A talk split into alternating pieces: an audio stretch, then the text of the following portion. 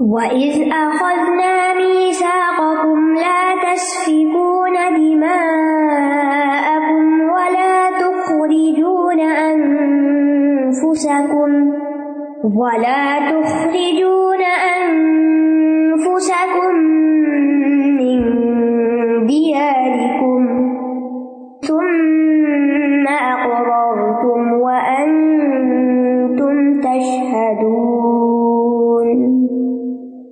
اور جب ہم نے تم سے پختہ عہد لیا تھا کہ تم اپنے لوگوں کا خون نہ بہاؤ گے اور اپنے لوگوں کو اپنے گھروں سے نہ نکالو گے تو تم سب نے اقرار کر لیا تھا اور تم اس بات کے گواہ ہو۔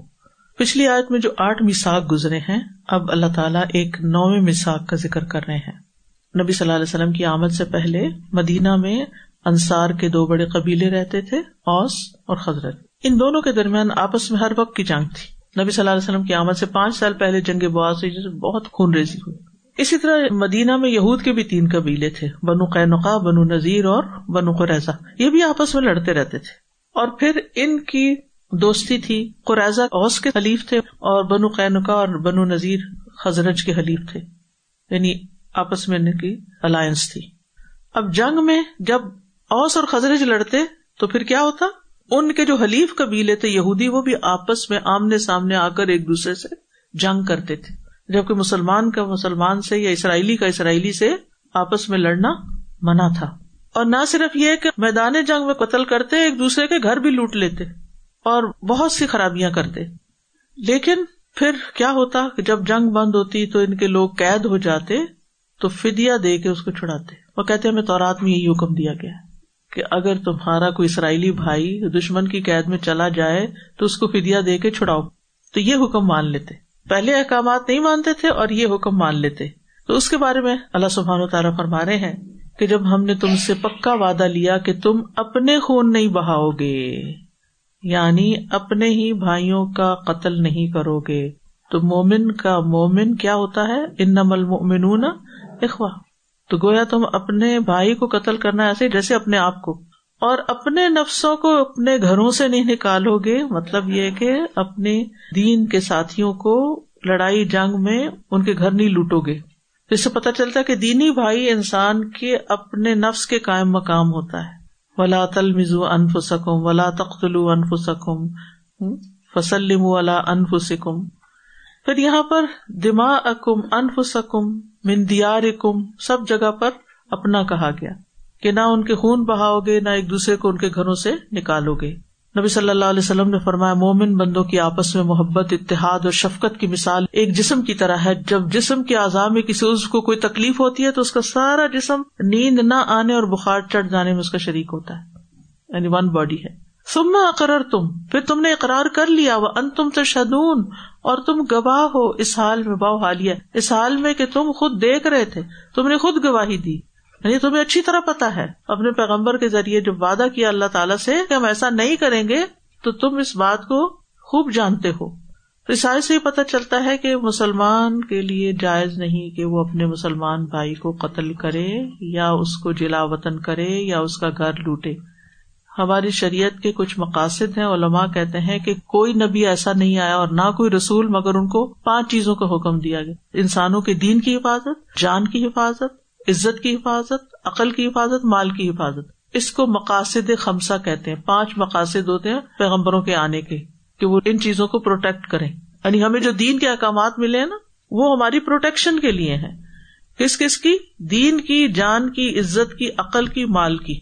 نبی صلی اللہ علیہ وسلم نے فرمایا، ایک مسلمان کی ہر چیز دوسرے مسلمان پر حرام ہے، اس کا خون، اس کا مال، اس کی عزت و آبرو۔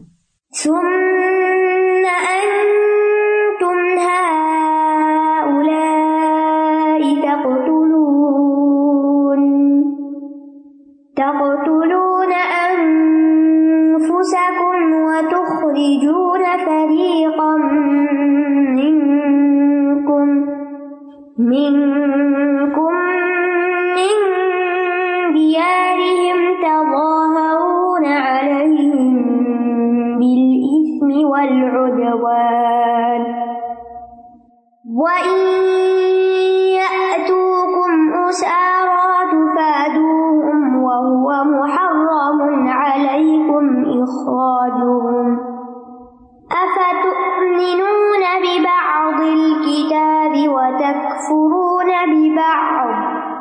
فما جزاء من يفعل ذلك منكم إلا خزي إلا خزي في الحياة الدنيا. ويوم القيامة يردون إلى أشد العذاب. وما الله بغافل عما تعملون. پھر تم وہی ہو کہ اپنے ہی لوگوں کو قتل کرتے ہو اور اپنے میں سے ایک فریق کو ان کے گھروں سے نکال دیتے ہو۔ تم ان کے خلاف گنا اور زیادتی کے ساتھ دوسروں کی مدد کرتے ہو۔ اور اگر وہ تمہارے پاس قیدی ہو کر آئے تو فدیا دے کر انہیں چھڑا لیتے ہو۔ حالانکہ ان کا نکال دینا ہی تم پر حرام تھا۔ کیا تم کتاب اللہ کے بعض حصے کو مانتے اور بعض کا انکار کرتے ہو؟ پھر تم میں سے جو ایسا کرے، اس کی سزا اس کے سوا اور کیا ہو سکتی ہے کہ دنیا کی زندگی میں اس کی رسوائی ہو اور قیامت کے دن وہ شدید ترین عذاب کی طرف لوٹائے جائیں۔ اور جو کچھ تم کرتے ہو، اللہ اس سے ہرگز غافل نہیں ہے۔ تو یہاں اللہ سبحان تعالیٰ نے یہود سے چار عہد لیے تھے۔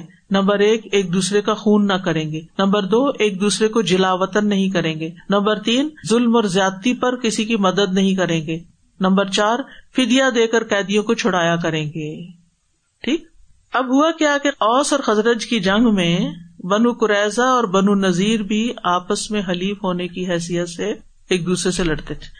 مثلاً اوس اور بنو قریضہ کو فتح ہوئی۔ تو لازمن بنو نذیر کے قیدی ان کے ہاتھ آئے۔ تو بنو نذیر ان کا فدیا ادا کر کے انہیں چھڑا لیتے تھے۔ جب ان سے وجہ پوچھی جاتی تو کہتے کہ قیدیوں کو فدیا دے کے چھڑانا اللہ کا حکم ہے۔ اور جب ان سے پوچھا جاتا کہ ان سے جو جنگ کرتے ہو تو وہ اللہ کے کس حکم کے تحت کرتے ہو؟ تو کہتے ہم اپنے دوستوں کے ساتھ مل کے، حلیفوں کے ساتھ مل کے یہ کرتے ہیں۔ ہم اپنے دوستوں کو چھوڑ نہیں سکتے۔ پیئر پریشر، آج بھی آپ دیکھیں، ہم بہت سے غلط کام کس کے لیے کرتے ہم اپنے لباس میں، اپنی نمازوں میں، اپنے دین پر عمل کرنے میں کس کے پریشر کا شکار ہو جاتے ہیں؟ لوگوں دوستوں کے، کبھی رشتے داروں کے، کبھی فرینڈس کے۔ فرینڈس کا سرکل ایسا ہوتا ہے کہ وہ ہمیں نہیں کرنے دیتے۔ یہاں بھی یہی حال تھا کہ وہ کہتے تھے کہ ہمارے دوست ہیں، حلیف ہیں، ہم ان کو چھوڑ نہیں سکتے۔ تو تین کام اللہ کے حکم کے خلاف کرتے اور ایک کام اللہ کے حکم کے مطابق جس کا سبب بھی خود ہی بنتے تھے۔ اسی لیے اللہ تعالیٰ نے فرمایا کہ کیا تم کتاب کے قصے کو مانتے اور دوسرے کو نہیں مانتے؟ سم ان تم ہا تخترون انف سکم و تخرجون فریقم من کم من پھر تم ہی وہ لوگ ہو، یا ہا کہ تم اپنے آپ کو قتل کرتے ہو یعنی اپنے بھائیوں کو، اپنے اسرائیلی بھائیوں کو۔ تظاہرون علیہم بالاسم والعدوان۔ تظاہرون اصل میں تتظاہرون تھا، یہ تے حذف کر دی گئی۔ تظاہر کا مطلب ہوتا ہے الوف یعنی کسی پہ غالب آنا یعنی تم ان پہ غلبہ پا لیتے تھے۔ ایک اور قول ہے، تظاہرون کا مطلب ہے، تم اس کی مدد کرتے تھے جو دشمنی کرتے ہوئے تم میں سے بعض پر ظلم کرتا تھا۔ اور اسم اور ادوان میں فرق ہے۔ اسم گناہ کو کہتے ہیں اور ادوان زیادتی کو کہتے ہیں۔ ہر ادوان اسم ہوتا ہے، ہر اسم ادوان نہیں ہوتا۔ ٹھیک ہے؟ جو شراب پیتا مثلاً، وہ آفم ہے یعنی گناگار ہے۔ جس نے کسی جان کو قتل کیا، اس نے گنا بھی کیا اور زیادتی بھی کی یعنی نافرمانی بھی کی اور ظلم بھی کیا۔ وہ تو کم اسارا تو فادو ہوں بہو محرم علیکم اخراج ہوں اور اگر وہ تمہارے پاس قیدی بن کے آتے ہیں تو تم ان کو فدیا دے کے چھڑا لیتے حالانکہ ان کا نکالنا ہی تم پر حرام تھا۔ اسارا جو ہے، اسیر کی جمع ہے۔ اسیر وہ ہوتا ہے جس پہ اس کا دشمن قابض ہو جائے۔ ضروری نہیں کہ رسی سے باندھا جائے۔ اکثر باندھ بھی دیا جاتا ہے۔ تفادو ہم یعنی قیدیوں کے ساتھ تبادلہ کرتے تھے۔ قیدیوں کی جگہ کسی اور چیز کا تبادلہ کرنے کے لیے بھی انہیں مال وغیرہ کو فدیا کہا جاتا ہے۔ بہو محرم۔ حالانکہ وہ حرام تھا، کیا؟ ان کا نکالنا۔ جہاں تک قیدیوں کو چھڑانے کی بات ہے تو ہمارے دین میں بھی یہی ہے کہ قیدیوں کو چھڑایا جائے۔ اور بیت المال سے پیسے دے کے بھی قیدیوں کو چھڑانا واجب ہے۔ اگر بیت المال میں پیسے نہیں ہے تو باقی مسلمانوں کی ذمہ داری ہے کہ وہ مل جل کے پیسوں کا انتظام کر کے جنگی قیدی چھڑائیں۔ افت امنون وباد الکتابی وہ تک فرون اباس یہ بھی ایک پرنسپل ہے اور اس میں ہم سب کے لیے سبق ہے۔ کیا تم کتاب کے بعض حصے کو مانتے اور بعض کو نہیں؟ ہمارا حال یہ یہاں استفام جو سوال کیا جا رہا ہے، یہ ڈانٹ کے لیے ہے۔ یعنی وہ کتاب کا کچھ حصہ مانتے تھے اور کچھ نہیں مانتے تھے۔ یعنی وہ حکم نہیں مانتے تھے جس میں انہیں خون بہانے اور ایک دوسرے کو جلا وطن کرنے سے منع کیا گیا۔ اور قیدیوں کو فدیا دے کے چھڑانے والی بات پر ایمان لے آئے تھے۔ اصل میں پھر وہ اللہ کی عبادت نہیں کرتے تھے، دراصل اپنی خواہشات کی عبادت کرتے، اپنے نفس کی۔ آج ہمارا حال کیا ہے؟ ہم دین میں سے پک اینڈ چوز کرتے، صرف وہ چیزیں لے لیتے ہیں جو ہماری خواہش کے موافق ہوں باقی چھوڑ دیتے ہیں۔ ہمیں اس کی اجازت نہیں ہے۔ ہمیں حکم کیا؟ یا الدین امن او دخلو فل میں کا فتح اے لوگ جو ایمان لائے دین میں پورے کے پورے داخل ہو پورے اندر آؤ۔ ہر چیز مانو۔ یہ نہیں کچھ چھوڑ دو، کچھ مان لو۔ اچھا آپ دیکھیے کہ مسلمانوں کے اندر ایسے لوگ پیدا ہو گئے۔ جو یہ کہتے ہیں کہ نماز پڑھنے کا کیا فائدہ؟ ہم نے دیکھے نمازی کیسے ہوتے ہیں۔ اسی طرح اور بھی بہت سی چیزوں پر ان کو اعتراض ہے۔ داڑھی رکھنے پہ اعتراض ہے، پردے پہ اعتراض ہے۔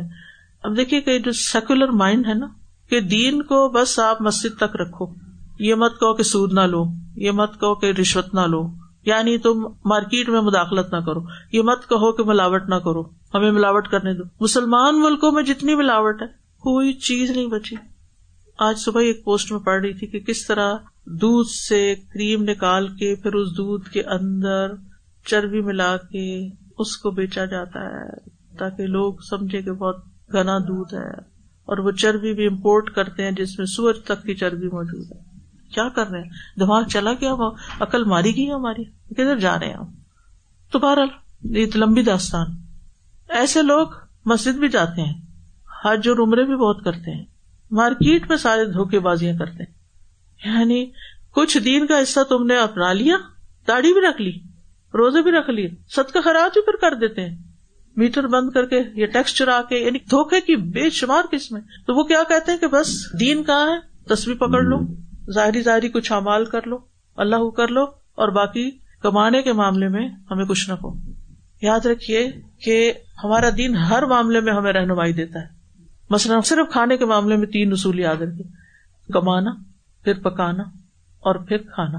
تینوں کے بارے میں ہمیں رہنمائی دی گئی۔ کمائی حلال کی کرو۔ پکاؤ صحیح طریقے سے، طیب ہو اور کھانے کے پورے مینرز بتائے گئے۔ یہ سب عبادت ہے۔ ہمارا دین ہر چیز میں انٹرفیئر کرتا ہے۔ اللہ نے ہر چیز میں رہنمائی دی ہمیں۔ اس لیے بعض چیزوں کو ماننا اور بعض کا انکار کرنا اس کی اجازت نہیں ہے۔ اس کی سزا کیا ہے؟ ذرا آگے دیکھیے۔ فما جزا میں فل کا من کم اللہ خزیون فی الحیات دنیا کیا بدلا ہوگا اس کا جو ایسا کرے؟ سوائے اس کے کہ اس کی دنیا میں بھی رسوائی ہو۔ آج آپ دیکھیں مسلمانوں کا دنیا میں کیا حال ہے۔ کون سی جگہ ہے جہاں ان کو عزت ہے؟ انڈیویجل کوئی کوئی کوئی ہو سکتے مگر as a nation as a Muslim کوئی عزت نہیں۔ دنیا میں ذلت ہے۔ یہ کتاب کے بعض حصے کو ماننے اور بعض کا انکار کرنے والوں کی سزا بتائی جا رہی ہے۔ اور یہود کے لیے اس دور میں کیا ہوا کہ ان کو مدینہ سے جلاوطن کر دیا گیا۔ یہ دنیا کی رسوائی تھی۔ وہ یوم القیامت یو ردون الا اشد العذاب۔ یہ مسلمان ہے اس وقت کے اور آج ہم مسلمان ہیں آج کے۔ قیامت کے دن ایسے لوگ شدید عذاب کی طرف پھیرے جائیں گے۔ قرآن میں آتا وہی للمتففی ناپ تول میں کمی کرنے والوں کے لیے ہلاکت ہے۔ کہ لینے کے پیمانے کچھ ہیں اور دینے کے کچھ اور ہیں۔ کہاں جا رہے ہیں ہم؟ ہمیں شدید ترین اصلاح کی ضرورت ہے، زندگی کے ہر پہلو میں۔ اور دنیا کے عذاب سے تو قیامت کا عذاب کہیں زیادہ بڑا ہے۔ جب لوگ اپنے رب کے سامنے کھڑے ہوں گے اللہ یزن کا مبعوثون علی یوم نظیم یوم یقوم الناس رب العالمین۔ اللہ تعالیٰ کے سامنے کیسے جا کے کھڑے ہوں گے اگر ہمارے معاملات درست نہیں؟ وہ اللہ بغافل نما تعمل اللہ اس سے غافل نہیں ہے جو تم عمل کر رہے ہو۔ یہ دوبارہ آیا، کل بھی پڑھا تھا ہم نے۔ وہ اللہ بغافل نما تعمل اللہ اس سے غافل نہیں جو تمہارے اعمال ہیں۔ ساری باتیں پتہ ہے اللہ کو۔ تو اللہ سبحان تعالیٰ نے مومنوں کے لیے جان کی حرمت بھی رکھی ہے، مال کی حرمت بھی۔ ان کے گھر بار کی حرمت بھی اور ایسا کرنا، ان کو قتل کرنا، ان کا خون بہانا، ان کے گھر لوٹنا کبیرہ گناہوں میں سے ہے اور پھر یہ ہے کہ ہمیں پوری کتاب پر ایمان لانے کی ضرورت ہے۔ اللہ کو مکمل عبادت مطلوب ہے، یہ نہیں کہ کچھ کر لو اور کچھ چھوڑ دو۔ اور کتاب کے بعض حصے کو ماننے والے اور بعض کا انکار کرنے والے کے لیے ذلت ہے۔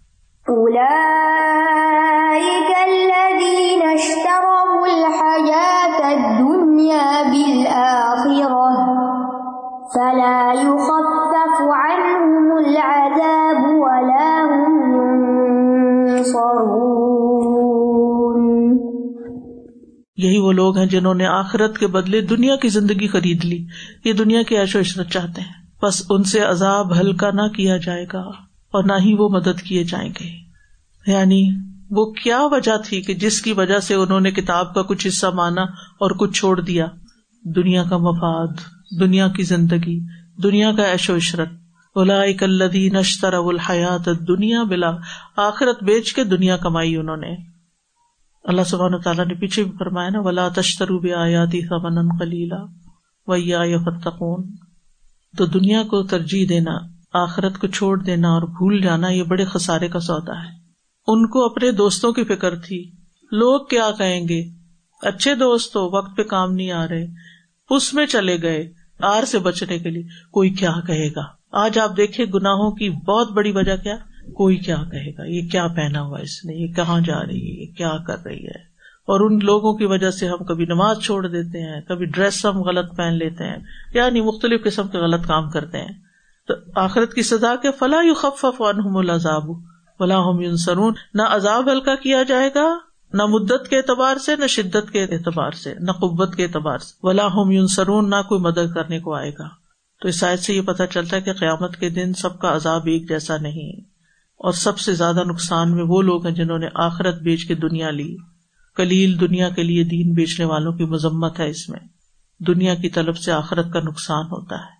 اس لیے دنیا اگر جاتی بھی ہے تو جائے، لیکن آخرت کسی قیمت پر نہ جائے۔ عقل مند وہی ہے جو آخرت کو سامنے رکھ کے کام کرتا ہے۔ وَإِذْ أَخَذْنَا مِيثَاقَ بَنِي إِسْرَائِيلَ لَا تَعْبُدُونَ إِلَّا اللَّهَ وَبِالْوَالِدَيْنِ إِحْسَانًا وَذِي الْقُرْبَى وَالْيَتَامَى وَالْمَسَاكِينِ وَقُولُوا لِلنَّاسِ حُسْنًا وَأَقِيمُوا الصَّلَاةَ وَأَقِيمُوا الصَّلَاةَ وَآتُوا الزَّكَاةَ ثُمَّ تَوَلَّيْتُمْ إِلَّا قَلِيلًا مِّنكُمْ وَأَنتُم مُّعْرِضُونَ وَإِذْ أَخَذْنَا مِيثَاقَكُمْ لَا تَسْفِكُونَ دِمَاءَكُمْ وَلَا تُخْرِجُونَ أَنفُسَكُم دياركم ثم أقررتم وأنتم تشهدون ثم أنتم هؤلاء